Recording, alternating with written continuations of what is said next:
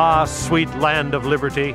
Our founding fathers not only pledged, but gave their lives, their fortunes, and their sacred honor to obtain our God given liberty. Now it's our turn. Liberty can only thrive if it's alive in the hearts of a freedom loving people. I'm Dan Matthews, and I'm pleased to welcome you to Freedom's Ring. Here's our host and constitutional lawyer and minister, Alan Reinach. Well, I'm sitting here on the left coast and the excitement has come out of the East Coast inside the Beltway with the hearings all this week for a Supreme Court nominee, Brett Kavanaugh, to serve on the Supreme Court. That um, the future of church state issues, which are so critical to our nation, has been certainly overlooked. Our guest today to talk about what a more conservative court means for the future of religious freedom and church state issues Jennifer Hawks, Associate General Counsel, Baptist Joint Committee for Religious Liberty, the nation's very oldest religious organization dealing with religious freedom issues in our nation's capital, in our nation. Jennifer, thank you so much for being with us on Freedom's Ring today. My pleasure to be here.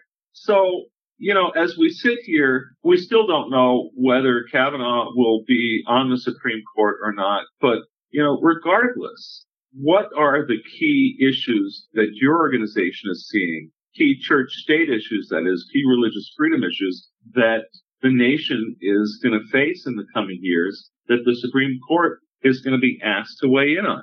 That is a great question. And we at the BJC um, focus solely on um, religious liberty issues. And so this is something that, that we're working with every day. And religious liberty issues affect us in our everyday lives. So we'll probably continue to see cases about government promotion of religion, whether it's with displays or funding issues.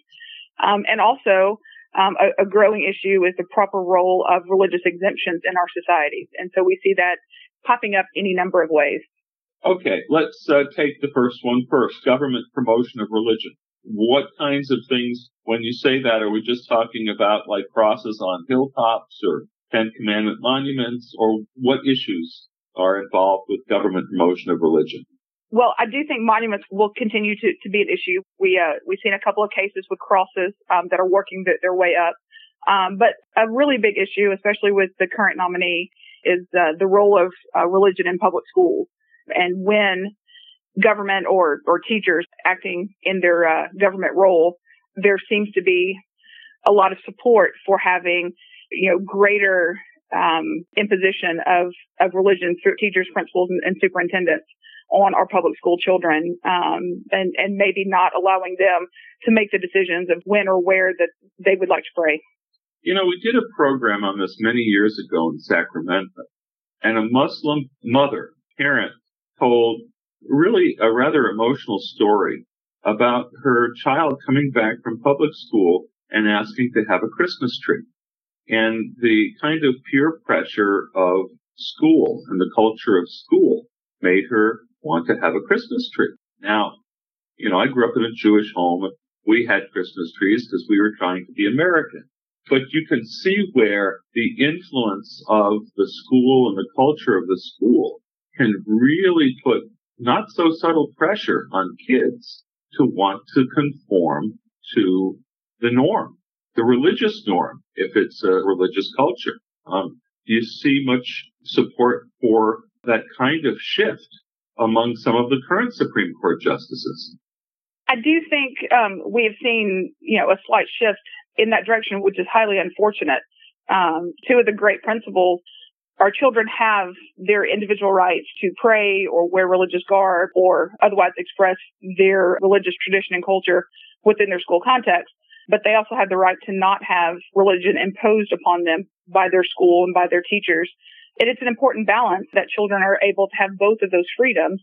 And so um, the BJC robustly protects the right of children to express their own religion and free from uh, government coercion and control. Now, you mentioned you thought this would be particularly an issue if the current nominee were on the court. Is there something in his experience or record that suggests he would support more anything in Brett Kavanaugh's record to suggest he would support more overt religion in public schools. Judge Brett Kavanaugh, when he was in private practice, he um, helped to author a brief in a major school prayer case a couple of years ago that is called Santa Fe versus Doe. And the issue was really um, can can students use um, Santa Fe versus Doe?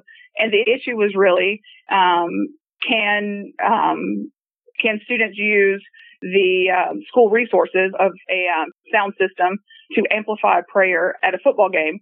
And the court came down squarely against the position that Mr. Kavanaugh had taken at the time. In his confirmation hearings, he seemed to lament the fact that his side um, had not carried the day.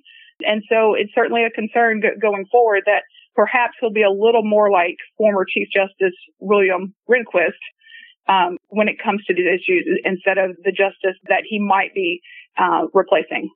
Now, you mentioned Rehnquist. Um, Brett Kavanaugh has been quoted as having praised Rehnquist's attack on the wall of separation between church and state, an attack which, at least to me as an outside observer, came earlier in his career, and yet I think he kind of scaled that back at the end of his career when he considered the Ten Commandment monuments cases. But what about this, you know, whole sort of right wing attack on uh, the wall of separation between church and state. Uh, do you think that that portends danger for for religious freedom? Well, as a Baptist, I'm a big fan of the metaphor of the wall of separation, church and state. Um, of course, it was first articulated by Roger Williams, who founded our first Baptist church on these shores. Um, and then a little bit later, President Thomas Jefferson used the wall as a way to reassure Baptists in Connecticut that this new government was going to protect them. So, so throughout its history, this metaphor of a wall separating the institutions of church and state had a very positive connotation as positive for churches and positive for religious people. And so we seem to be seeing a, a, shift in that and people wanting to say that the wall is negative and that the wall is hurting them. Um, but the institutional separation is what has allowed um, our religious traditions here in the U.S. to flourish. The Baptists were once a persecuted minority, and um, and that is a position that we're no longer in. Um, thanks in large part to uh, this uh, constitutional separation of the institutions of church and state. It's uh, kind of a stunning irony to me, Jennifer, that uh, religious groups, when they're in the minority, are very happy to see the wall of separation between church and state. And when they gain certain social and political clout and don't feel like uh, battled minority anymore, uh, they're prepared to throw away the wall of separation between church and state and uh, cozy up to power. Um, well, what about you mentioned not only government promotion of religion and government funding of religion comes under that category too, doesn't it? Yes, it would. Uh, do you see in our current political situation more impetus to direct government funds to religious institutions? We have seen a few moves um, in this current administration uh, to relax the rules uh, between government funding of services provided by religious groups. And in our country, we've had a very long um, and proud partnership, uh, churches and other religious groups uh, being able to partner with the state government or the federal government to provide necessary services to members of our communities.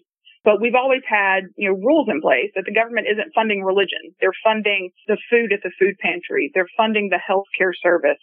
They're funding the actual service being provided. They're not funding the prayer. They're not funding a worship service. They're not funding evangelism. And, um, and so we are seeing, um, some groups who are wanting to blur that line so that, um, the government funding they get maybe they get to do more of the evangelism and more of the um, requiring a prayer with providing a food at the food pantry or or whatnot, and um, and that would be really detrimental to religious freedom and our calls going forward if that line gets blurred so that we can't tell what the government's funding and and what it's not because at, at the end of the day our colonial uh, forefathers fought for a government uh, that wasn't going to fund religion and that was going to give them the freedom um, to choose what their religious path was going to be. So for those of our listening audience who think that we're completely whack because we think the church should be funded only by uh, God, as it were, by its members voluntarily and, and government funding is a threat. I would just point out to you that we very narrowly escaped legislation here in California that posed an existential threat to the survival of religious higher education to our colleges and universities. And these threats are not likely to go away anytime soon.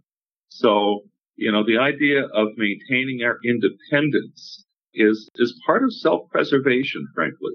Um, but that's, that's another story for another day. We've, we've told it before on this show, and I'm sure we'll tell it again. Uh, we just have a few minutes remaining. Let's go to religious exemptions. Uh, how do you see that changing as the court swings more prominently to the conservative side? It's definitely going to be an interesting um, to watch and to, to keep an eye on. Our country has, has a long history of providing religious exemptions. They've usually been narrowly tailored so that we take into consideration all the interests that, that might be impacted by this exemption. Um, and those are good and healthy exemptions when we take into account everyone. But if the move uh, goes towards just creating broad exemptions with no concern for other government interests, we're probably going to lose, you know, societal support for having um, religious exemptions, which would then threaten, you know, the system that we have if um, if we can't work together to create the exemptions that we need. So this is a good point. I've been having an ongoing discussion with my son who's in law school about the balancing of interests in the Masterpiece Cake Shop case. And, you know, the interests on one hand of the LGBT community have access broadly to public services and uh, commercial services and not suffer discrimination and, um, you know, harm to their dignity and, and, and their self-worth um, and on the other hand, the, the interests of, of Christians, you know, who have moral objections to, to doing certain things. Um, do you have an answer to, to those who say that, that even narrowly tailored exemptions for Christian conscience, um, is really just, uh, some kind of uh, support for bigotry? Certainly can't speak for everyone who might claim a religious exemption but I don't equate religious exemptions to bigotry or some other adjective that might come with it. And just with the example of our churches, our churches are allowed to hire on the basis of religion. They're allowed to discriminate in that way. And that's typically seen as, as a good by people who were inside and outside of the church. And so the question is, what are other ways that we might can create exemptions?